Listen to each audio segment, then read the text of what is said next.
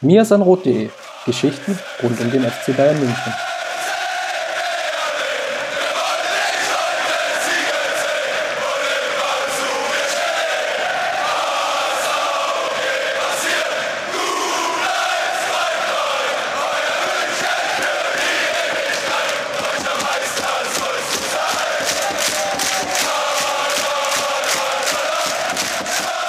Servus und herzlich willkommen zum Mir sind Rot Podcast. Heute wollen wir mal besprechen, was der FC Bayern sich da in Leverkusen geleistet hat. Das lief ja nicht ganz so wie erwartet. Die Hoffnungen waren groß. Vor allem, weil Dortmund ein Parallelspiel in Frankfurt gespielt hatte. Auch eine durchaus schwere Ausga äh, Aufgabe. Und Dortmund hat nicht hundertprozentig geliefert. Sie haben es nicht mehr gewollt als die Frankfurter und haben nur 1 zu 1 gespielt. Der FC Bayern wiederum konnte es aber nicht nutzen und verlor im Parallelspiel 1 zu 3 in Leverkusen wieder mal nach einer Führung, also Führung erneut hergeschenkt. Darüber gilt es zu sprechen und das mache ich natürlich mit meinem wundervoll lieben Sidekick Justin. Servus, Justin. Die Begrüßung wird von Woche zu Woche charmanter, Chris. Vielen Dank. Servus. Servus. Lass uns mal direkt einsteigen mit der Spielanalyse des FC Bayern, bevor wir vielleicht auf das große Ganze schauen. Es war ja eine relativ schwierige Woche hin zum Spiel. Aus dem Grunde, dass sich Thiago so eine, was hatte ich gelesen, eine neurologische Muskelverletzung zugezogen hatte. Ich kann mir zwar noch nicht ganz drunter vorstellen, was es ist, aber hört sich erstmal schmerzhaft an. Und ich glaube fast, dass das einfach nur sowas wie, also ich bin kein Arzt, aber ich kann mir vorstellen, dass das sowas ist wie, wie Belastungssteuerung. Keine Ahnung. Also klingt für mich danach. Das war auf jeden Fall ein Ausfall, der, glaube ich, schon im Vorfeld als schmerzlich bewertet wurde. Und darüber hinaus ist auch Manuel Neuer ausgefallen der sich eine Verletzung des Seitenbandes im rechten Daumen zugezogen hat. Und das muss wohl, die Sehne muss spitz auf Knopf hängen in der Hand von Manuel Neuer, kurz vorm Reißen sein. Und wenn die Sehne wohl reißen würde, was jetzt so das Worst-Case-Szenario wäre, würde Manuel Neuer drei bis sechs Wochen fehlen. Diese Situation will man natürlich angesichts von Champions League, DFB-Pokal und sonstigen Verpflichtungen natürlich vermeiden. Deswegen hat er sicherheitshalber nicht gespielt gegen Leverkusen. Mm, dafür stand jetzt Sven Ulreich erneut im Tor. Das waren auf jeden Fall die personell natürlich auffälligste Änderung. Und darüber hinaus der zweite Punkt, der auch wichtig ist, ist natürlich, ähm, anstelle von Thiago hat dann Kimmich im Mittelfeld gespielt. Wie fandst du denn diese Personalie? Durchaus clever von Kovac zu sagen, ähm, ja, Thiago ist jetzt mein Spielmacher im Zentrum und ich brauche da einen Spielmacher und Rames ist halt in der Defensivarbeit nicht ganz so stabil. Ähm, deshalb denke ich, dass Kimmich schon auf dem Papier zumindest die 1 zu 1 Ersatzlösung ist, wenn Thiago mal ausfällt auf dieser Position. Findest du das gerechtfertigt? Ich glaube, da scheiden sich so ein bisschen mittlerweile die Geister. Im Rasenfunk hatte einer der Gäste einen, schöne, einen schönen Quervergleich gezogen. Ähm, Kimmichs Ansprüche auf der Sechs zu spielen sind ähm, ähnlich übertrieben hoch. Ich hoffe, ich paraphrasiere das gerade mal so sinngemäß richtig zusammen, ähm, wie die Ansprüche von, von David Alaba im Mittelfeld zu spielen. Ja, das ist eine Position, die er spielen kann, das ist aber nicht die Position, wo er den größten Mehrwert generiert. Puh, also da würde ich widersprechen. Ähm, wir reden hier tatsächlich von zwei, drei Spielen in dieser Saison, die Kimmich auf der Sechs gemacht hat. Und äh, sicherlich hat er da nicht immer die Glanzleistung hervorgeholt, auch gegen Leverkusen ähm, nicht das gezeigt, was er eigentlich kann. Aber den Quervergleich halte ich dann doch für stark überzogen. Allein deshalb, Alaba ist gelernter Außenverteidiger, er ist Linksverteidiger, Außenspieler. Ähm, und hat dann mal durch Zufall oder durch, durch, ja, durch die Karriere in Hoffenheim, sage ich mal, die zwei Jahre oder ein Jahr, was er da war, ähm, hat er dann das Mittelfeld für sich entdeckt, hatte dort Spaß und hat ein paar Ansprüche gestellt und geguckt, okay, äh, bei, für Österreich beispielsweise hat er das ja auch häufiger gespielt und war ganz gut, aber seine Stammposition ist halt die Außenverteidigerposition. Bei Kimmich ist es andersrum. Er ist für mich ganz klar ein Achter oder Sechser, gelernt auch auf dieser Position und hilft gerne auf der Außenverteidigerposition aus, weil er das halt sehr gut kann. Seine Stammposition kann er potenziell aber viel besser noch als seine Außenverteidigerposition, würde ich sagen. Und ich finde, dass er das ähm, auch in der Vergangenheit schon das eine oder andere Mal bewiesen hat. Das Problem, das ich sehe, ist, dass er in einer Mannschaft spielen muss, die halt vor allem auch in Ballbesitz eine gewisse Grundstruktur hat. Und die hat der FC Bayern vor allem im Mittelfeld halt nicht. Und dadurch kommt auch Josua Kimmich natürlich ein bisschen ins Schwanken und bekommt seine, ja, seine Probleme einfach. Und ja, ich glaube, dass er mit ein bisschen mehr Eingewöhnungszeit auf der, an, äh, auf der einen Seite und mit ein bisschen besserer Struktur im Team auf der anderen Seite ja, einen sehr großen Mehrwert auf dieser Position haben könnte. Und ich spreche mich da für die Zukunft auch gerne dafür aus, dass Kimmich mehrere Spiele im Mittelfeld macht, wenn man denn auf der Außenverteidigerposition äh, eine Lösung findet, ihn gleichwertig zu ersetzen oder halt auf Dreierkette umstellt. Ja, schwierig, aber lass uns das gleich mal im, im Spiel anschauen.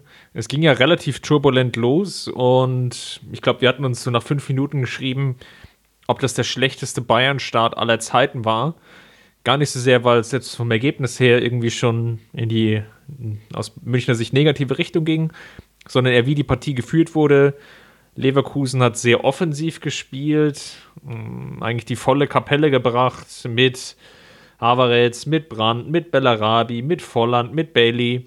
Also eine sehr, sehr offensive Aufstellung gewählt und ist gleichzeitig fast Bosch-like, fast Bosch-like wie in Dortmund extrem hoch ins Pressing gegangen, was jetzt aber die Münchner nicht so dermaßen hätte überraschen sollen. Und ähm, sie konnten sich gerade in den Anfangsminuten eigentlich kaum befreien. Das gipfelte dann so ein bisschen in dieser einen Szene, in der Hummels den Ball an die Hand bekommt.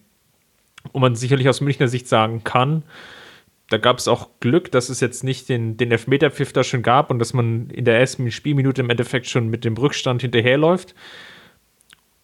Und da habe ich mich schon gefragt, um auch mal in die Kritik einzusteigen, ob Kovac da das richtige Herangehen gewählt hat, weil was auch zu sehen war, dass die Münchner wieder mit zwei extrem hohen Achtern gespielt haben, so ein bisschen ähnlich dem Stuttgart-Spiel, was immer so ein bisschen als Referenz herangezogen wird, nämlich mit Rames und Müller in sehr, sehr offensiver Position oder beziehungsweise mit ähm, James und Goretzka besser gesagt. Müller hat natürlich dann auch mal sehr, sehr stark ins Zentrum gezogen, aber James und Goretzka haben sehr hoch gespielt und Kimmich teilweise sehr tief und dadurch wurden die Abstände wieder sehr, sehr hoch und oder sehr, sehr weit, wenn man das in, auch in räumlicher Nähe ausdrücken will.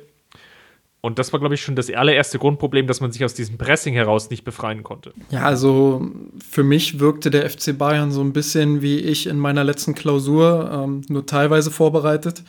Und, und ähm, jetzt knall ich noch gleich den nächsten hinterher. Äh, man hätte damit rechnen können, dass die Bohrmaschine von Bosch äh, in die Löcher des FC Bayern bohrt.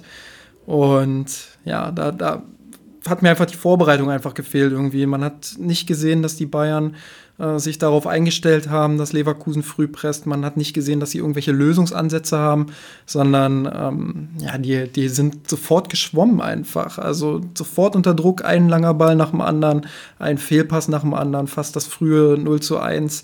Und das war schon schockierend auch, weil die individuelle Klasse ist ja, das ist unbestritten, ist einfach da. Nur mannschaftlich war das einfach gerade in der Anfangsphase überhaupt nichts und man hätte sich nicht beschweren dürfen, wenn es den Elfmeter gibt und Leverkusen dann mit 1-0 in Führung geht und ähm, wir haben in dieser Saison schon häufig gesehen, was ein frühes Gegentor mit den Bayern machen kann. Dementsprechend ähm, ja, war das schon enttäuschend, überraschend auf jeden Fall zum Teil auch. Vielleicht auch wiederum nicht so überraschend, weil man das ja schon häufiger gesehen hat, dass die Bayern ihren Stiefel spielen wollen, ähm, ich habe das auch so ein bisschen an der Personalie Martinez festgemacht, der ja gegen Hoffenheim ein gutes Spiel gemacht hat, kein sehr gutes, aber ein gutes, weil er dort ähm, als Absicherung im Mittelfeld gut funktioniert hat. Dann gegen Stuttgart hat er einfach keinen Sinn ergeben. Kovac hat ihn trotzdem aufgestellt, weil er ja gegen Hoffenheim gut war. Ähm, gegen Leverkusen hat er ihn dann nicht aufgestellt, weil er gegen Stuttgart eben nicht so gut war. Also Kovac entscheidet da irgendwie immer von Spiel zu Spiel und ähm, beachtet einfach nicht, welcher Gegner da gerade auf dem Platz steht, habe ich das Gefühl. Und äh, das muss dann schon zu denken geben. Vom Spielverlauf her ging es dann doch so ein bisschen in Richtung der Münchner, weil natürlich das hohe Pressing, das sehr risikoreiche Pressing von Leverkusen dann das ein oder andere Mal überspielt wurde. Meistens dann über die linke Seite mit Kingsley Coman, der dann ins Spiel gebracht wurde. häufig auch durch einen langen Ball. Hummels ist hier erstmal positiv zu erwähnen, der es geschafft hat, dann teilweise ja, in Zusammenspiel auch manchmal mit Alaba, dann den Ball einfach mal lang nach außen zu spielen und Coman konnte dann sein Tempo einsetzen, zum Beispiel Weise einfach übersprinten und dann war im Endeffekt Platz, Bayern sind hinter die Abwehr gekommen und konnten sich dadurch die ein oder andere Torchance erspielen, wo man sicherlich auch sagen muss, ich will nicht sagen, dass es einen absoluten Chancenwucher gab, aber wo dann es an der Verwertung dann das eine oder andere mal mangelt. Da war sicherlich auch eine Szene dabei, da hätte es auch auf Seiten der Münchner vielleicht noch mal Elfmeter geben können. Das ist, glaube ich, gar nicht im Nachgang so groß diskutiert worden, als einer der beiden Bender-Brüder, jetzt muss ich mal kurz überlegen, wer das überhaupt war, äh, Lars Bender, ähm, den guten Lewandowski so dermaßen über den Schlappen, äh, Schlappen tritt, nachdem er eine, eine Flanke versuchen wollte zu verwerten dass es ihm halt hinpackt. Lewandowski war zuvor am Ball, dann entstand irgendwie so eine Flipper-Szene. Ähm, Lewandowski ist aber sofort aufgestanden, hat sich nicht protestiert und dann war die Szene dann im Nachgang auch irgendwie gegessen. Egal, nichtsdestotrotz, Bayern geht dann ganz knapp, oder geht dann, glaube ich, so knapp nach einer halben Stunde in Führung und hat dann das Spiel ab dem Zeitpunkt eigentlich in Griff und bekommt eine gewisse Kontrolle rein. Und diese Kontrolle hat sich dann meiner Meinung nach auch in, in Ballbesitzphasen ausgedrückt. Leverkusen konnte dann nicht mehr so gut pressen, nicht mehr so stabil pressen. Münchner ist es ein bisschen besser gelungen, ein gewisses Kombinationsspiel aufzuziehen.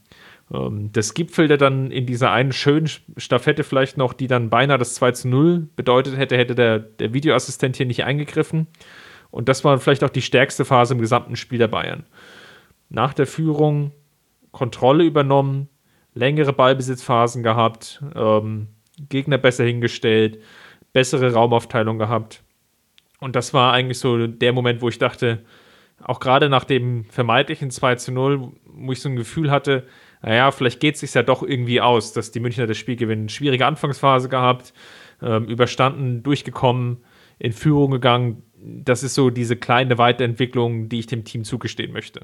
Ja, das, das ging mir tatsächlich auch ähnlich. Ähm, am Anfang dachte ich so, oh mein Gott, was ist das? Aber ich habe auch nach fünf Minuten dann schon auf Twitter so geschrieben, ja, so ein bisschen Lichtblick ist halt, dass Leverkusen jetzt noch kein Tor gemacht hat und die werden das nicht über 90 Minuten spielen. Da war ich mir sofort sicher, äh, so einen Druck kannst du nicht über 90 Minuten aufrechterhalten. Und dann muss der FC Bayern da sein. Wir müssen jetzt diese Phase irgendwie aushalten, überstehen, sich da irgendwie durchwursteln. Das haben sie dann auch geschafft. Ähm, das Problem war tatsächlich dann, ähm, dass sie es in der zweiten Halbzeit nicht mehr geschafft haben, aber in der ersten Halbzeit haben sie das in den Griff bekommen, da stimme ich dir zu. Äh, sie haben die Kontrolle über das Spiel mindestens teilweise bekommen. Sie haben sich gute Chancen auch teilweise erarbeitet. Ähm, ich erinnere mich da auch an das Gewurschte im Strafraum, wo Lewandowski dann irgendwie Müller noch blockiert, völlig unnötig. Ähm, das Tor natürlich und dann auch die Szene kurz vorm Pausenpfiff ähm, ja, also da waren schon einige Dinger dabei, die dann die Führung irgendwo auch gerechtfertigt haben. Aber ja, dann kam irgendwie wieder so ein neuerlicher Bruch im Spiel, würde ich es mal formulieren, in der zweiten Halbzeit. Und der ist wahrscheinlich hauptsächlich dadurch begründet, dass ich die zweite Halbzeit dann nicht mehr sehen konnte, weil ich zu einem Konzert gefahren bin muss, glaube ich, noch dazu sagen, ein Punkt, den ich jetzt ähm, in meiner Erinnerung nicht ganz sauber zusammengefasst habe, der, der Führungstreffer von Goretzka ist erst in der 41. Minute gefallen und vorher gab es noch ein, zwei Szenen, wo Leverkusen schon mal hat aufblitzen lassen, dass es ganz gefährliche Konterszenen ähm, spielen kann.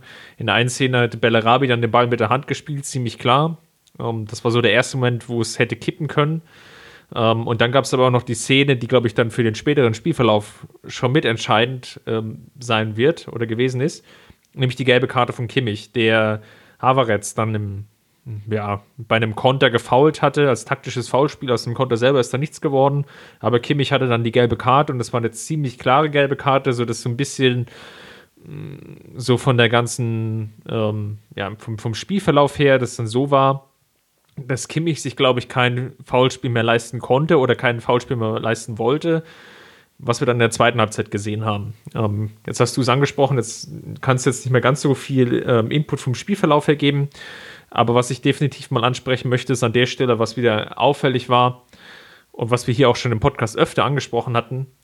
Den Münchnern fehlt es an einem Konzept. An einem Konzept, wie sie so ein Spiel führen wollen. Und vor allem auch an einem Konzept, wie sie ein Spiel führen wollen, was sie führen. Wo sie nicht agieren müssen, sondern wo sie vielleicht mehr reagieren oder reagieren wollen. Nämlich dann, wenn sie in Führung sind. Da, da scheint es mir, dass da die Abstimmung nicht hundertprozentig sauber ist. Ähm, das führt dann zu so irrwitzigen Szenen wie vor dem 1 zu 1. Ähm, das ist aus dem Freistoß heraus entstanden. Da kann man sicherlich noch über, über Ulrecht diskutieren, dass der Schuss ins Torwart-Eck ging. Aber in der Szene davor, die zum Freistoß führte, kam Kimmich nicht in den Zweikampf, weil die Abstände viel zu groß waren, Achte viel zu weit aufgerückt leichte strukturelle Unterzahl, Kimmich kommt nicht in den Zweikampf, Coman muss da hingehen, fault, kriegt die gelbe Karte, Freistoß, es steht 1 zu 1. Ähnliches dann beim 2 zu 1 für Leverkusen, eigentlich aus einem Abstark heraus. Ähm, Kimmich kommt nicht in den Zweikampf gegen, ich glaube, Arangis. Dann geht der Ball irgendwie über die Außen. Hummels rückt raus, viel zu spät. Ähm, öffnet den Raum. Süle rückt auch noch raus. Dahinter öffnet sich wieder noch mehr Raum und Volland kann irgendwie abstauben zum 2 zu 1. Und das war wieder so sinnbildlich eigentlich für eine vereinfachte Fehlerkette, die eigentlich geprägt war natürlich von individuellen Fehlern, aber eben auch geprägt war von dem fehlenden taktischen Konzept, was die Münchner an dem Nachmittag hatten oder eben nicht hatten. Die Sache ist, und das zieht sich ja durch die ganze Saison, du kannst in Leverkusen sicherlich mal ein Spiel verlieren und auch einen schlechten Tag haben, aber es ist ja die Gesamtheit aller Spiele, die diesen Eindruck hinterlässt, dass der FC Bayern kein, wirklich, kein wirkliches Konzept hat. Und diese Entwicklung geht der Club ja nun schon seit 2016. Also wir haben 2016 mit dem Abgang oder mit dem Wechsel von, von Guardiola auf Ancelotti haben wir den Anfang einer sukzessiven Rückentwicklung. Und das äußert sich vor allem darin, dass zunächst erst versucht wurde, diesen Stil, den Guardiola, Heinkes und Louis van Gaal geprägt haben, ja, dass sie diesen Stil einfach verwalten wollten. Und das hat nicht funktioniert. Das war dann oder hat sich dann darin geäußert, dass die Bayern sukzessive schwächer wurden in den Grundtugenden des Ballbesitzspiels ähm, mit Heinkes kam dann noch eine Rettung, die einige Probleme kaschiert hat, aber auch nicht alle Probleme lösen konnte. Und jetzt kam mit Kovac ein Trainer, dem man anmerkt, dass er in der Identität des Fußballspiels des FC Bayern ein paar Dinge ändern möchte. Man hat jetzt so Spiele wie damals in Lissabon im Kopf oder auch streckenweise gegen Dortmund, streckenweise ähm, jetzt auch gegen Leverkusen, wo man das Gefühl hat, dass die Mannschaft sich in Phasen tiefer fallen lassen soll, um dann im Umschaltspiel äh, zu Kontersituationen zu kommen. Auch gegen Hoffenheim hat man das beispielsweise gesehen. Mein Problem damit ist, dass die Bayern weder das eine, also Ballbesitzspiel, noch das andere, Umschaltspiel, wirklich richtig gut können. Das sind, wenn man jetzt die vier Phasen von Louis van Gaal nimmt, ähm, hat man Ballbesitz, Umschalten in die Defensive, ähm, wie stehe ich dann in der, in der Defensive, wenn der Gegner den Ball hat und dann das Umschalten, äh, wenn man den Ball gewinnt. Und in allen vier Phasen kann der, ba kann der FC Bayern vielleicht ein bisschen was, aber halt insgesamt zu wenig und nicht so richtig gut. Und das ist dann weder Fisch noch Fleisch. Und das ist einfach zu wenig und man sieht nicht die klare Idee, wo soll jetzt der Fokus gelegt werden? Soll der Fokus jetzt auf einem strukturierten, guten Ballbesitzfußball liegen oder soll der, Strukt, äh, der, der Fokus auf, auf dem Umschaltspiel liegen, einfach bei Ballgewinn im Gegenpressing gefährlich zu sein. Alles wäre ja legitim, aber man sieht halt nicht die Entwicklung einerseits und wo es überhaupt hingehen soll andererseits. Und das bereitet mir große Sorgen für die Zukunft, ähm, weil das hat auch überhaupt nichts mit den Ergebnissen zu tun. Also äh, wir können jetzt darüber diskutieren, dass eine Saison ohne Titel für den FC Bayern immer schlecht ist oder wenn viele Niederlagen kommen, dass das schlecht ist. Aber das ist ja alles zu verkraften, wenn man wenigstens sagen kann, da ist im Moment eine Entwicklung, die Mannschaft entwickelt sich irgendwo hin. Aber das sehe ich halt nicht. Ich sehe, wenn überhaupt, eine kopflose Entwicklung. Und das ist es eben, was mir persönlich große Sorgen bereitet. Was mich so extrem wundert, ich glaube, wir, wir sind uns einig, denke ich mal, dass es, glaube ich, keinen absoluten Grund gibt oder keine absolute Stellschraube, an der der FC Bayern gerade drehen kann und dann sind alle Probleme behoben. Ich denke, da kommen wir von Pontius zu Pilatius, sondern es fehlt überall ein bisschen. Nichtsdestotrotz muss natürlich irgendwo angefangen werden, an diesem bisschen zu drehen. Wir versteifen uns natürlich sehr auf den Trainer. Du hattest jetzt im Blog auch einen ähm, sehr interessanten Kommentar geschrieben zu, zur Transferperiode. Das hatten wir auch unlängst in den letzten Podcast-Episoden auch noch mal öfter besprochen, ähm, dass das auch nicht ganz glücklich gelaufen ist, wie äh, Salihamidzic da agiert hatte. Und das sind sicherlich alles Kernaspekte. Ich will vielleicht noch mal einen weiteren hinzufügen, ähm, der sich eben auch an dieser Personalie Kovac festmacht, aber nicht direkt mit ihm, sondern auch mit seinem Trainerteam. Ähm, mir fehlt da so ein bisschen, vielleicht, vielleicht fehlt da Nico Kovac was. Das kann ja auch okay sein, wenn er so ein bisschen die Rolle des, des Moderators übernimmt. Ähm, und dann hat er im Hintergrund seine, ja, im, im, amerikanischen Sport sagt man häufig Special Teams oder Special Coordinator, ähm, die dann für einzelne Teilaspekte eben verantwortlich sind. Und er hat dann Peter Hermann an seiner Seite und der hat seinen Bruder Robert Kovac an der Seite. Und auch an den beiden möchte ich mich mal so ein bisschen abreiben, weil scheinbar, oder zumindest auch in diesem Dreigestehen, kriegen sie es eben nicht hin, ähm, Dinge anzusprechen, so zu analysieren, dass daraus dann die richtigen Handlungsempfehlungen wird. Du hast jetzt eben auch gerade richtigerweise angesprochen, die Münchner haben versucht, gegen Leverkusen tiefer zu stehen. Das ging vermehrt nicht auf. Da will Kovac vielleicht auch ein Ballbesitz oder, oder eben kein Ballbesitzspiel sehen, ähm, für das der Kader vielleicht einfach auch nicht gemacht ist. Ja? Wenn du einen Kader hast mit Kimmich, mit Rames, äh, mit Alaba, mit Hummels, dann hast du eben Spieler, die eher es gewohnt sind, den Ball zu haben, wo die da drin auch ihre Stärken haben. Wenn du den Ball da drin nicht oder wenn du den Ball dann nicht hast, ähm, bräuchtest du vielleicht andere Spielertypen. Man könnte auch ein bisschen ketzerisch formulieren, wir sehen hier so ein bisschen die Eintrachtisierung oder die Frankfurtisierung des FC Bayern. Und da frage ich mich dann halt auch, um jetzt wieder den Punkt zu machen, wo da der Input ist von Peter Hermann und vielleicht auch von Robert Kovac, die dann nochmal eben einwirken können. Ähm, auch was die taktischen Vorgaben angeht. Weil so ein Spiel gegen Leverkusen, die so extrem pressen, die so extrem schnelle Spiele haben, die wirst du, das, das gewinnst du nicht, indem du sagst, wie es die FC, wie die FC Bayern das dann eben angegangen ist. Wenn ich jetzt mal schaue, von der 46. bis zur 60. Minute, also die erste Viertelstunde in der zweiten Halbzeit, ähm, mit knapp 45 Prozent Ballbesitz. Ähm, dann, dann, ergibt man sich förmlich ähm, und dann lässt sich das Spiel des Gegners so ein bisschen aufzwingen. Ich sage jetzt nicht, dass es nicht immer sinnvoll ist, sich dann auch hin und wieder mal zurückzuziehen, auch mal vielleicht Phasen zu haben, mit denen man tiefer steht und agiert. Aber es kann nicht, glaube ich, nicht die Marschrichtung sein, mit der man Führung verwaltet, weil das ging jetzt mittlerweile zu oft schief. Ich finde es auch gut und wichtig, dass du, dass du jetzt diesen Punkt ansprichst. Das ist natürlich nicht nur Nico Kovac. Das geht zurück auf den Kader, das geht zurück auf die Form einzelner Spieler, das geht zurück auf die Transferperioden und das geht natürlich auch auf das Trainerteam zurück. Und da muss man Robert Kovac und Peter Hermann vor allem auch ähm, ein Stück weit in die Verantwortung ziehen. Gerade von Peter Hermann, wenn ich mich da ähm, an die O-Töne auch von uns, von unserer Seite äh, erinnere, war gerade Peter Hermann ja so eine Hoffnungsfigur so ein bisschen, weil, weil wir haben ja in der Vergangenheit mit der Zusammenarbeit mit Jupp Heynckes gesehen, dass Peter Hermann gerade auf taktischer Ebene ein sehr, sehr großes Know-how hat und auch für seinen großen Input einfach bekannt war.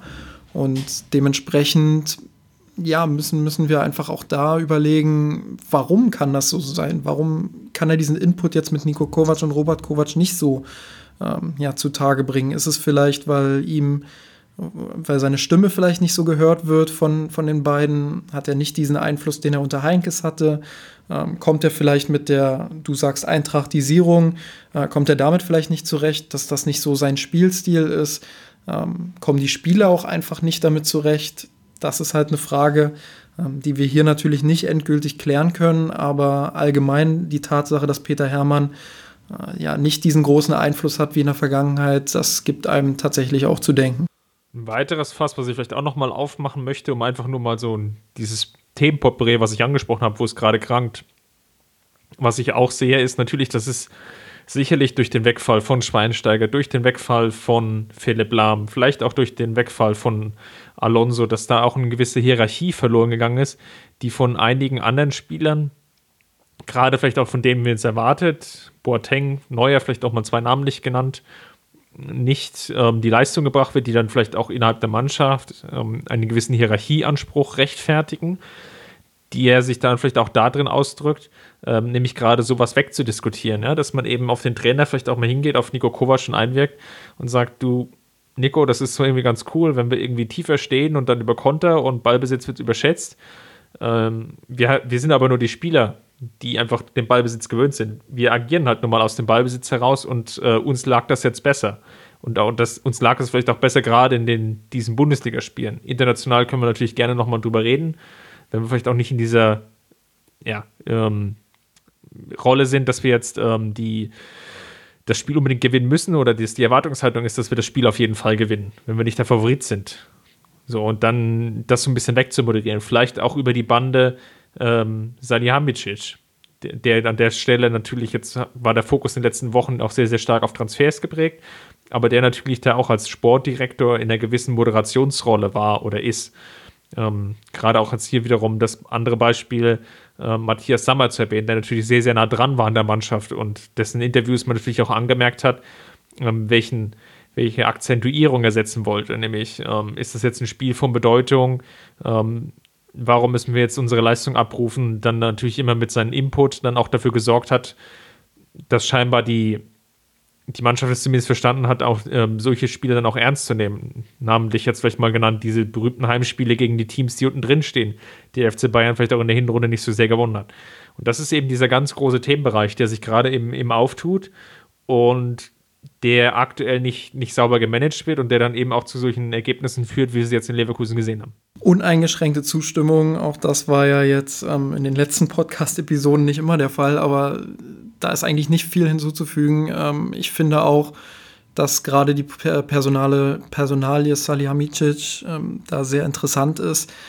Gerade deshalb, weil er ja diese Aufgabe hat zu moderieren. Und weder im Fall Rames noch in irgendwelchen anderen individuellen Fällen hat man den Eindruck, ähm, ja, dass sich da was tut, dass da irgendwie Konfliktlösungen vorhanden sind. Und ähm, das ist dann durchaus auch problematisch, wenn, wenn er nicht in der Lage ist, das alles zu moderieren. Und dann, du hast es gesagt, führt all das, diese ganzen Probleme, wenn die alle in einem Topf sind und man es nicht schafft, sie alle zu lösen oder zumindest den größten Teil zu lösen, führt das zu solchen Ergebnissen wie in Leverkusen.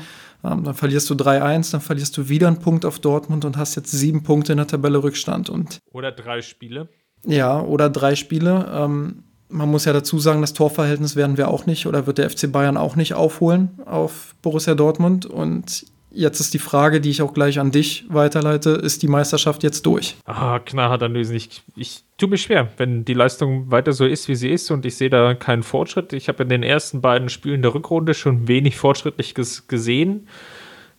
Das Leverkusen-Spiel hat das eigentlich nur noch mal unterstrichen und ich tue mich ehrlich gesagt schwer, wie das sich noch bessern soll. Es gibt natürlich eine gewisse Parameter, die sicherlich auch wehtun wie zum Beispiel, dass jetzt Lewandowski in dieser Saison sicherlich auch nicht die hundertprozentige Chancenverwertung hatte oder hat.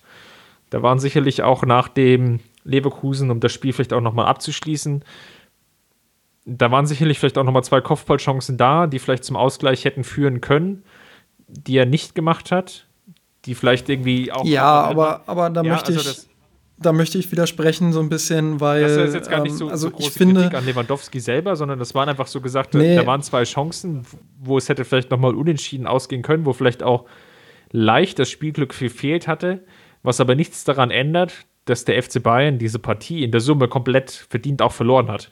Das auf, auf gar keinen Fall, sondern mit etwas mehr Spielglück, was die Münchner ja auch häufig hatten in der jüngsten Vergangenheit, wo sie eben auch so eine Partie, die ja 50-50 war, ähm, die dann vielleicht irgendwie doch noch gewonnen wurde oder wo dann vielleicht doch noch mal ein Punkt mitgenommen wurde, dass diese Partien eben auch nicht mehr da sind. So, und das war eben ein Punkt, den ich jetzt machen wollte. Dann wird es eben auch schwer, diese sieben Punkte eben aufzuholen. Und das war natürlich auch früher immer ganz häufig so, dass gerade wenn der Gegner geschwächelt hatte, jetzt in dem Fall eben Dortmund mit dem Unentschieden gegen Frankfurt, dass da die Münchner eben da waren und die Punkte dann einfach gemacht haben. Ich erinnere mich jetzt an das Comeback von, von Heinkes, hattest du jetzt auch schon angesprochen die Münchner waren dann einfach da in der letzten Saison. Da waren viele dreckige 1 0 Siege hintereinander kurz vor der Winterpause da, als Dortmund Punkte gelassen hat und die Münchner konnten sich sukzessive absetzen. Und das fehlt eben, dieser Vergleich, diese Spiele, die damals gewonnen wurden und jetzt nicht mehr gewonnen werden. Ja, ich möchte trotzdem noch mal auf den Punkt äh, Lewandowski im Speziellen eingehen. Nicht, weil, ich, weil du das jetzt so explizit erwähnt hast, sondern einfach, weil ich das auch in der öffentlichen Diskussion sehr viel wahrgenommen habe. Ähm, ja, ich finde einfach, dass da zu viel auf Einzelspielern auch abgeladen wird. Es ist für mich immer noch das Kollektiv, was hauptverantwortlich ist für diese ganze Situation.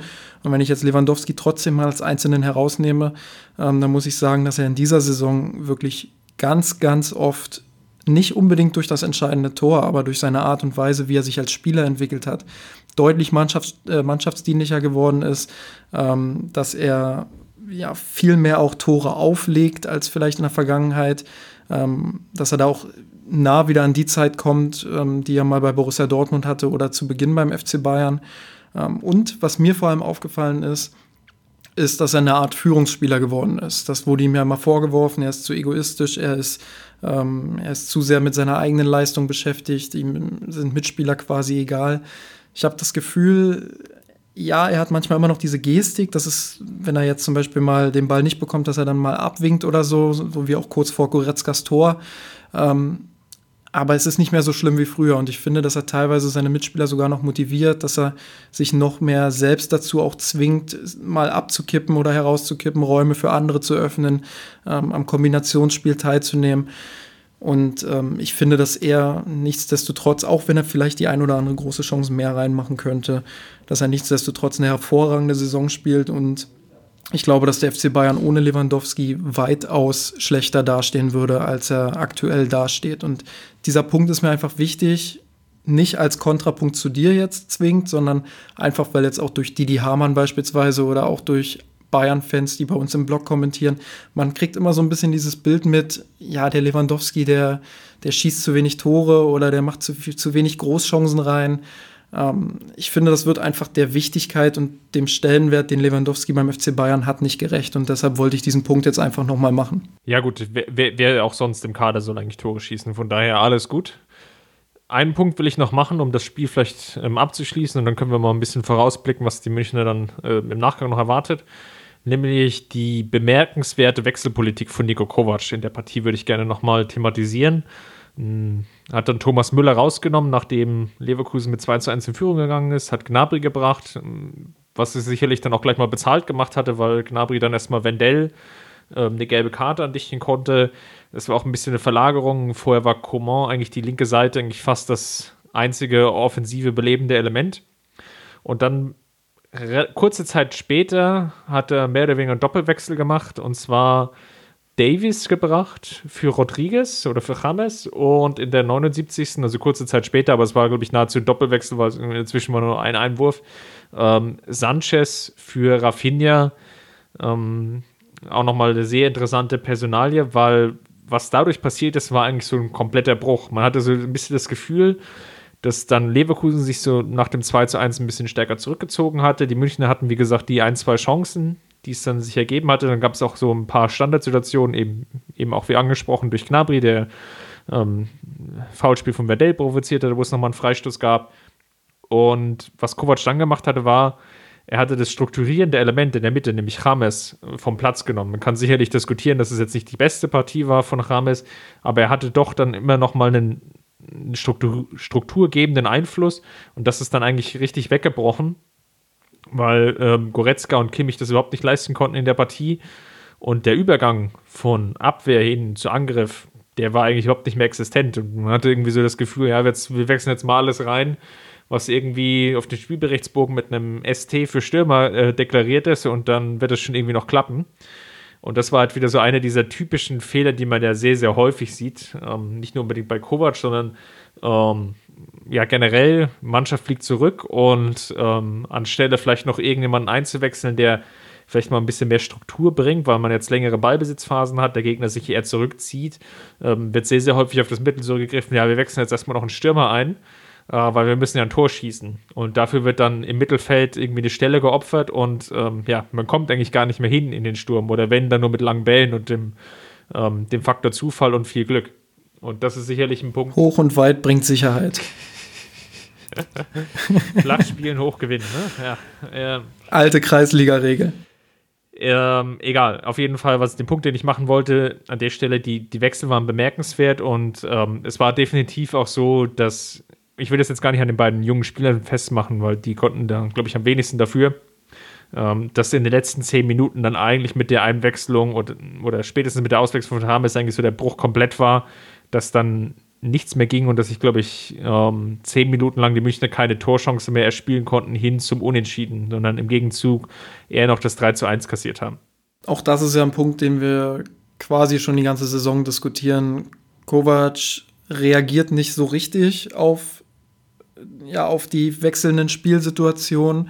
Und wenn er reagiert, dann reagiert er komisch bis, man muss es schon so klar formulieren, falsch. Und Ähm, das ist halt so eine Sache, die du angesprochen hast gerade, dass, dass dem Mittelfeld ja ohnehin schon Struktur fehlt. Und wenn man dann noch einen Spieler wie Rames rausnimmt, äh, um dafür den jungen Davies vorne reinzustellen, dann ist das mindestens problematisch. Ähm, und man kann jetzt darüber diskutieren, dass Kovac auch einfach die Optionen fehlen auf der Bank. Man kann sicherlich sagen, gut, wenn Rames einen schlechten Tag hat, wen sollst du dafür bringen, wenn Thiago dann auch noch ausfällt?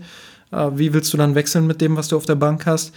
Aber ja, man kann auf jeden Fall trotzdem sagen, dass es strukturell dadurch eher schlechter als besser wurde und dass somit durchaus auch der Trainer wieder mal in einer spielentscheidenden Phase äh, ja, keinen guten Einfluss nehmen konnte. Und untermauernd ist ja auch die Aussage, die Kovac nach dem Spiel getätigt hat, äh, dass Baumgartlingers erzwungene Einwechslung dann äh, irgendwie unvorteilhaft für den FC Bayern war weil sich dadurch das Spiel gedreht hat, da denke ich mir so, ja gut, äh, der, der Gegner kann nun mal dreimal wechseln. Und wenn der Gegner wechselt und was ändert, dann ist es deine verdammte Aufgabe, darauf zu reagieren und den FC Bayern wieder in Schwung zu bringen und zu gucken, ja, wie, wie kann ich den Gegner denn jetzt äh, bespielen mit dieser veränderten Situation? Und das fehlt halt bei Nico Kovac komplett. Und da muss man dann auch ernsthaft hinterfragen, ob er tatsächlich Bayern-Niveau hat oder nicht. Eine Möglichkeit, das unter Beweis zu stellen, ist das DFB-Pokalspiel, was jetzt ansteht, gegen Berlin. Eh, oder besser gesagt, in Berlin gegen die alte Dame, die Hertha. Du hast da, glaube ich, ein Stück was vorbereitet. Erzähl doch mal, was haben wir da? Ja, genau. Wir haben äh, tatsächlich mal eine neue Situation im Podcast. Ihr müsst euch nicht nur unsere beiden langweiligen Stimmen anhören, sondern ich habe noch eine langweilige Stimme vom externen Bereich dazugeholt. Und zwar den Marc Schwitzky von Hertha Base. Das ist quasi das Äquivalent zu Mirsan Roth, äh, wenn man so will, für Hertha BSC. Und also quasi Mirsan Blau. Mir, quasi Mirsan Blau. Ähm, ich weiß nicht, ob er so viel trinkt, aber ähm, ja, hoffentlich geht das Spiel am Mittwoch so aus, dass er viel trinken muss, um das zu verkraften. Nein, ähm, ich habe vorab mit ihm ein Interview geführt, ein kurzes Interview, seine Einschätzungen zu Hertha, seine Einschätzung auch zu Bayern und wie das Spiel natürlich ausgeht. Und das könnt ihr euch jetzt anhören. Servus Marc. Hi Justin. Hertha hat die Bayern im Hinspiel ja gut zur Verzweiflung gebracht. Was haben Sie damals gut gemacht und werden Sie diesen Ansatz auch im Pokal wählen? Gut war natürlich, dass wir die Sachen spielerisch lösen wollten und flach gelöst haben und eine sehr bemerkenswerte Ruhe am Ball hatten. Ja, also sind wir in Ballbesitz gekommen, haben wir den Ball in unserer eigenen Hälfte gewonnen, haben wir ihn nicht weit rausgekloppt und äh, auf den lieben Gott gehofft, sondern haben wirklich mit Auge und Verstand gespielt und da war zum Beispiel Meyer eine riesengroße Stütze mit seinen 19 Jahren damals, jetzt ist er 20.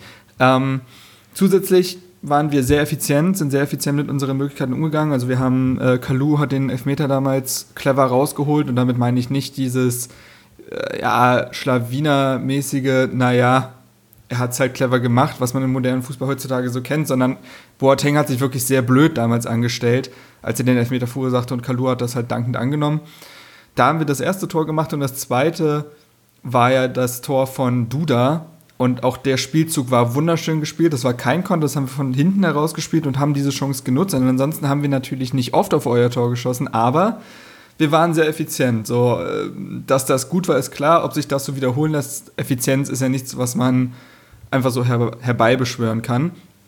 Ähm, teilweise haben wir sogar ziemlich gut gepresst, fand ich. Ähm, und das resultierte daraus, dass wir Bayern eben nicht zum Übergegner gemacht haben in der Partie. Ja, es war ein Heimspiel, Hertha ist gut in die Saison gestartet und dementsprechend mutig ist man aufgetreten und hat seine, an, an seine eigenen Stärken geglaubt. Und Daraus ist ein Spiel resultiert, was in der ersten Halbzeit völlig verdient an uns ging und auch im insgesamten Spiel, würde ich sagen, ein verdienter Sieg war. Und äh, den haben wir uns nicht ergaunert oder sonst was, sondern den haben wir uns erspielt. Und ähm, das würde ich sagen, äh, war sehr gut. Und ob es dieselbe, ob wir jetzt dieselbe Herangehensweise sehen, ist, ich würde sagen, ist wahrscheinlich, denn mit Marco Grujic, der ja unser Unterschiedsspieler in dieser Saison ist, ist jemand jetzt im, dabei, der im Hinspiel in der Liga gefehlt hatte. Ja, also der Serbe, den, den wir vom ähm, FC Liverpool geliehen haben, ähm, war damals ja verletzt und Der Mann ist eine absolute Granate, also wirklich ähm, unglaublicher Spieler, der sehr, sehr viel schon beherrscht mit seinen 22 Jahren und vor allem im offensivstrategischen Denken von einem immensen Wert ist. Und das kann natürlich nochmal einen Push geben. Schellbrett, der ihn damals ersetzt hatte gegen Bayern, hat die Sache gut gemacht, vor allem defensiv, das kann er ja gut. Ähm, aber mit Grujic jemanden zu haben, der eben beides beherrscht ähm, und mit seiner körperlichen Präsenz, der Mann ist über 1,90, nochmal was bewegen kann, ich denke, das ist ein Unterschied, wo man sagen kann, ja gut, dann sollten wir wahrscheinlich genauso mutig auftreten. Das klingt ja alles ziemlich gut, aber hast du im Hinspiel auch Dinge gesehen, die trotz der guten Leistung besser werden müssen jetzt im Pokal? Ja, das ist schwierig, denn ich glaube, das Hinspiel war schon nahe an dem Maximum äh, unseres Leistungsvermögens. Ähm, besonders, also vor allem halt die erste Halbzeit, die zweite Halbzeit haben wir ja sehr viel verteidigt und vielleicht ist das das Einzige, was man wirklich besser machen kann und das ist wirklich dann Meckern auf dem höchsten Niveau, was Hertha leisten kann. Sollte man erneut in Führung gehen, dürfte man sich vielleicht nicht nochmal so tief fallen lassen wie damals. Damals im Hinspiel der Liga hat man Bayern dann ziemlich viel den Ball überlassen, hatte auch ein paar Mal durchaus Glück. Äh, ich erinnere mich an eine Chance von Robben beispielsweise. Ähm, und sollte man jetzt wieder in Führung gehen, sollte man eventuell versuchen, wieder etwas höher zu stehen, das Spiel nicht komplett dem Gegner zu überlassen, ähm, auch wenn wir es damals defensiv durchaus gut gemacht haben. Aber ja, Bayern hat nun mal die Spieler, die immer einen Raum finden, egal wie tief man steht, also in der Theorie zumindest. Und deswegen sollte man vielleicht nicht nur aufs Glück hoffen und aufs Verteidigen setzen, sondern weiterhin agieren. Aber das ist wirklich ähm, ein sehr hoher Anspruch, den man dann hat. Also ich war schon sehr zufrieden mit dem, was damals im Spiel geleistet wurde. Die Bayern waren jetzt in der Liga bis zum Leverkusen-Spiel doch relativ erfolgreich. Erwartest du sie jetzt im Pokal stärker als damals in der Bundesliga? Hätten sie jetzt am Wochenende gegen Leverkusen gewonnen, dann ja. Ähm, so scheint es aber, als dass im Winter nicht allzu viel passiert ist, beziehungsweise nicht allzu viel verbessert worden ist ähm, im Spiel der Bayern. Also ich habe jetzt, ich habe nur die Zusammenfassung gesehen gegen Leverkusen, aber da habe ich vor allem massive Defensivschwächen gesehen, vor allem im Stellungsspiel. Da ist Hummels bei, glaube ich, dem 1 zu 2 und 1 zu 3 zu nennen. Und es ist irgendwie kein durchorganisierter Plan fürs Ballbesitzspiel zu erkennen, wie es noch unter Guardiola der Fall war. Also ähm, Bayern ist ja gegen Leverkusen in Führung gegangen und trotzdem hatte man nicht das Gefühl, als dass Bayern das jetzt einfach äh, souverän runterspielt oder noch erhöht, sondern es wirkt irgendwie relativ, ja, konfus ist vielleicht zu stark das Wort, aber der richtige Plan, um dann in die nächste Spielphase zu gehen, der ist nicht da. Und ähm, ich glaube, wie im Hin Liga-Hinspiel gilt, Bayern ist schlagbar, vielleicht sogar mehr denn je. Ähm, das hat Hertha damals ausgenutzt, nachdem Bayern äh, unentschieden gegen Augsburg gespielt hatte. Und das müssten wir dieses Mal auch wieder ausnutzen. Also in der Hinsicht ist Bayern auf keinen Fall stärker als damals.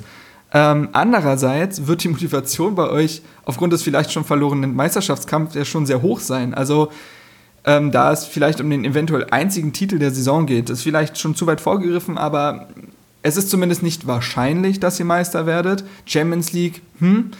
Ähm, und dementsprechend würde ich davon ausgehen, dass Kovac und die Mannschaft vor allem darauf setzen, zumindest den DFB-Pokal zu gewinnen, um nicht titellos aus der Saison zu gehen. Und ähm, dementsprechend glaube ich, dass da die Motivation sehr hoch sein wird. Im Spiel gegen Dortmund, im Liga-Hinspiel, hat ja auch die Mannschaft gezeigt, dass sie da sein kann, wenn es darauf ankommt. Damals war Dortmund trotzdem zu stark, war ja auch eine Erkenntnis, aber wenn Bayern gegen Hertha auf den Punkt da ist und, eine, und die Mannschaft alles abrufen kann und bei 100 Prozent ist, dann gewinnt ihr das Spiel. Also, ne, das ist dann diese Tagesform, die Paldada oft anspricht. Und dementsprechend würde ich sagen, rein spielerisch glaube ich nicht, dass der Bayern, FC Bayern stärker ist als damals, von der Motivation her, allerdings schon aufgrund äh, des Wettbewerbs. Abschließend die Frage an dich, wie geht das Spiel aus? Also ich muss natürlich auf ein Weiterkommen Herthas tippen. Alles andere ergäbe im Pokal wenig Sinn.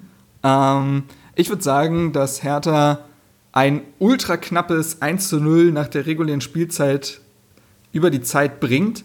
Ähm, wer das Tor macht, ist mir relativ wumpe und auch wenn's, selbst wenn es ein Eigentor wäre. Aber ich glaube, Hertha dieses Jahr, wir müssen, als Hertha-Fan musst du immer an das Finale zu, äh, im eigenen Stadion glauben und dementsprechend sage ich 1 zu 0 Hertha BSC. Und ihr müsst euch dann vielleicht noch, noch, doch nochmal im Meisterschaftskampf beweisen. Vielen Dank an Marc Schwitzky von Hertha Base. Ihr findet seinen Blog unter herterbase.com und dort findet ihr auch einen Podcast, der zudem auch bei Spotify unter anderem zu hören ist.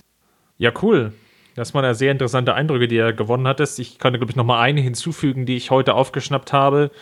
In der Pressekonferenz vor dem Spiel hat Paul Dardai gesagt, ähm, er wünscht sich oder hofft sich, dass die Partie 120 Minuten geht und ins Elfmeterschießen geht. Jeder geneigte Fan, der weiß, wie kalt es im Olympiastadion wird, hat irgendwie schon geschaudert vor Angst, dass es ja bis weit nach Mitternacht ins Olympiastadion geht. Wie siehst du denn die Ausgangslage nach der Partie, zumal ja, wie wir jetzt ja auch gehört haben, die Hertha jetzt auch nicht gänzlich aus dem Vollen schöpfen kann von dem Leistungsvermögen her?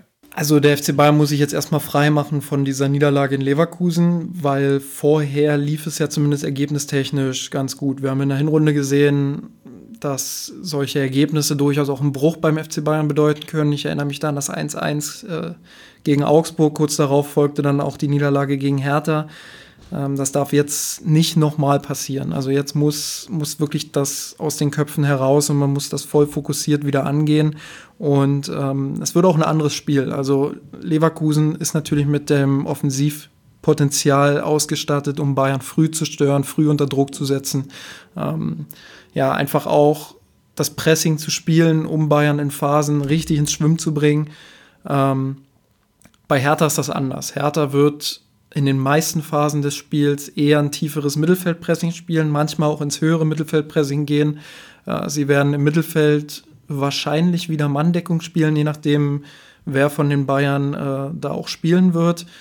Und werden versuchen, die Kombination des FC Bayern früh auf die Außenbahn zu lenken, um da dann ins, ins Pressing zu gehen und wirklich auch aggressiv zu stören. Ähm, ja, das hat im Hinspiel auch deshalb gut funktioniert, weil die Bayern halt in den Halbräumen und im Zentrum nicht gut die Position besetzt haben. Meine Hoffnung ist, dass das mit Goretzka, mit Müller auch zuletzt und vielleicht mit Rames, der jetzt vielleicht auch wieder von Anfang an spielen darf, wenn man die drei bringt, plus den abkippenden Lewandowski, dann hat man da schon Spieler, die das sehr gut machen können und die auch gegen Hoffenheim beispielsweise bewiesen haben, ähm, dass sie diese Position gut besetzen können und dass sie auch im Gegenpressing sehr stark sein können. Und das ist so ein bisschen meine Hoffnung dass sie das umsetzen können, dass sie härter im Zentrum beschäftigen können, dass sie da Lücken reißen können ähm, und dass das Aufbauspiel dann halt nicht sofort auf die Außenbahn geht. Was es definitiv zu vermeiden gilt, ist oder sind einfache Ballverluste. Das ist in Leverkusen zu häufig passiert. Man hat Leverkusen eingeladen.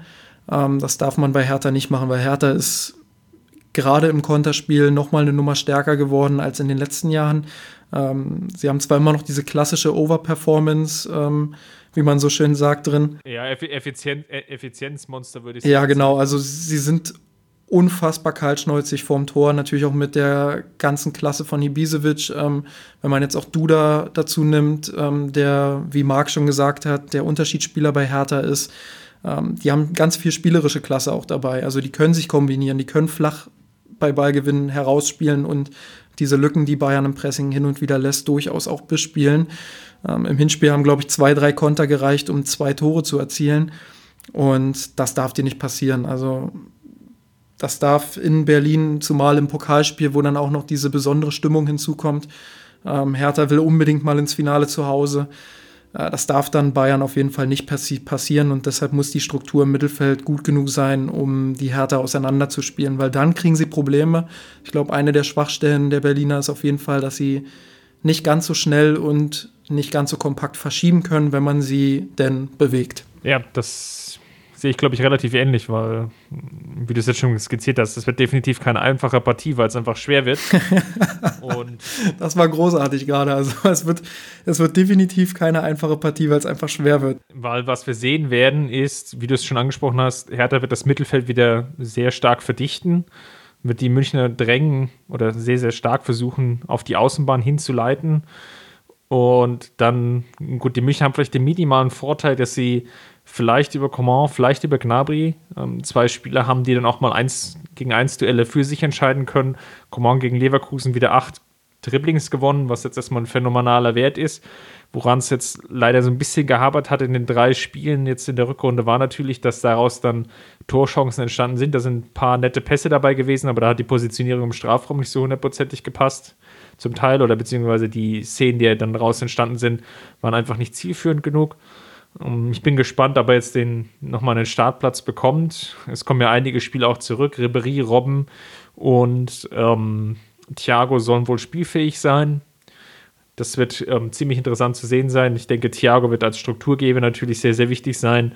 Kimmich sich, um die Diskussion von vorhin nochmal aufzugreifen, einfach stärker aktuell als Rechtsverteidiger, weil er einfach normalerweise jemanden bräuchte, noch neben sich, der mit ihm das Ganze strukturiert.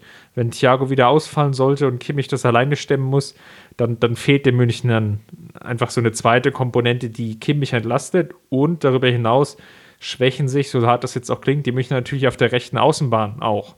Das war bei Rafinha sehr, sehr auf Absicherung bedacht, was natürlich normal ist, weil er einfach nicht die nötige Spielpraxis hat und natürlich auch nicht mehr der allerschnellste Spieler ist und ähm, ihm dann so ein bisschen auch der Offensivdrang verloren geht. Kimmich agiert dann mutiger, ist natürlich auch ein bisschen eingespielter.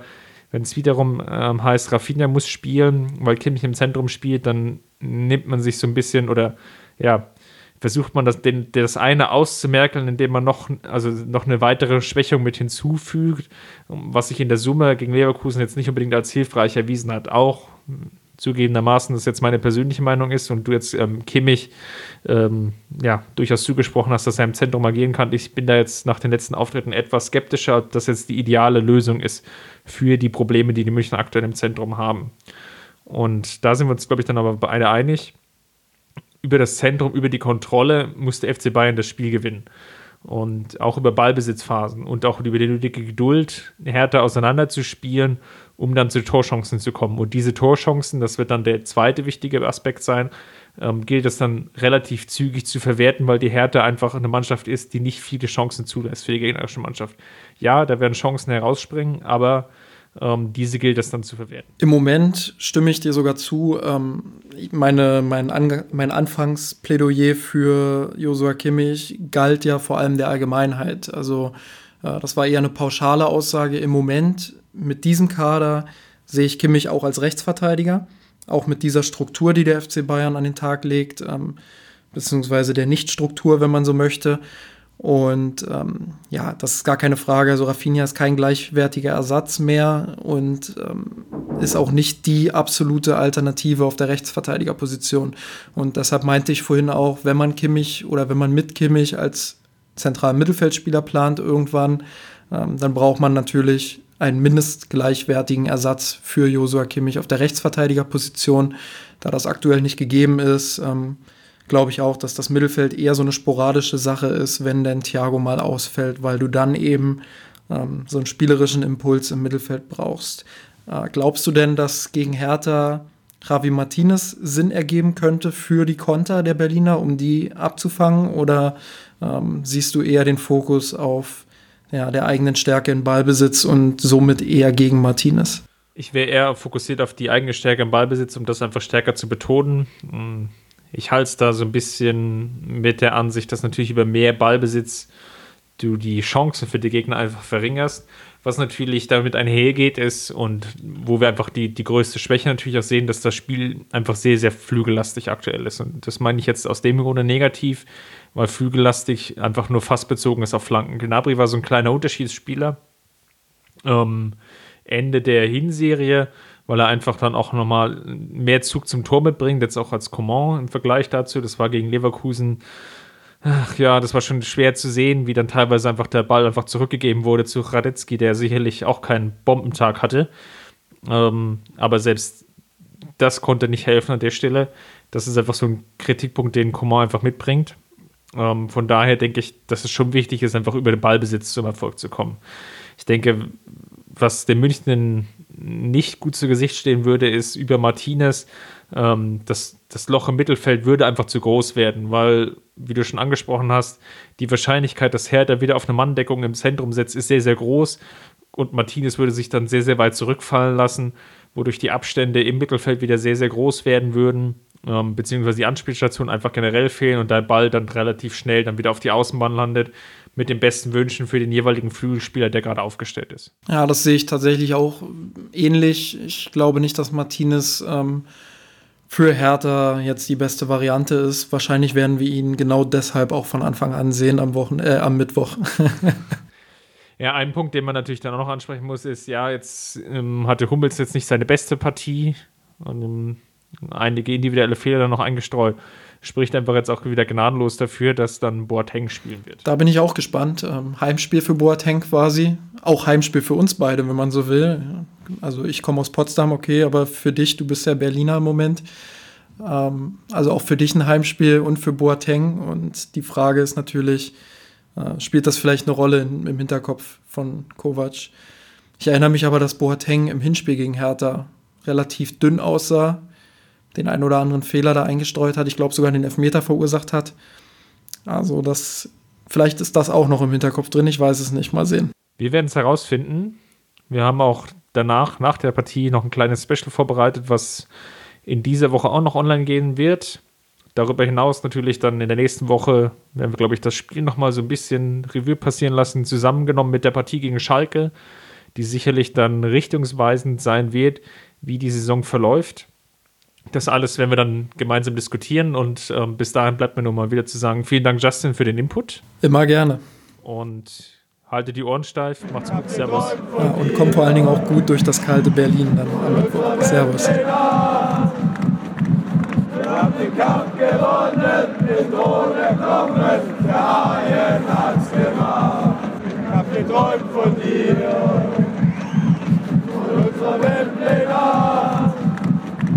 Wir haben den Kampf gewonnen, den Thron erklommen, der Haien hat's gemacht. Hab geträumt von dir, von unserer Weltpläne. Wir haben den Kampf gewonnen, den Thron erklommen,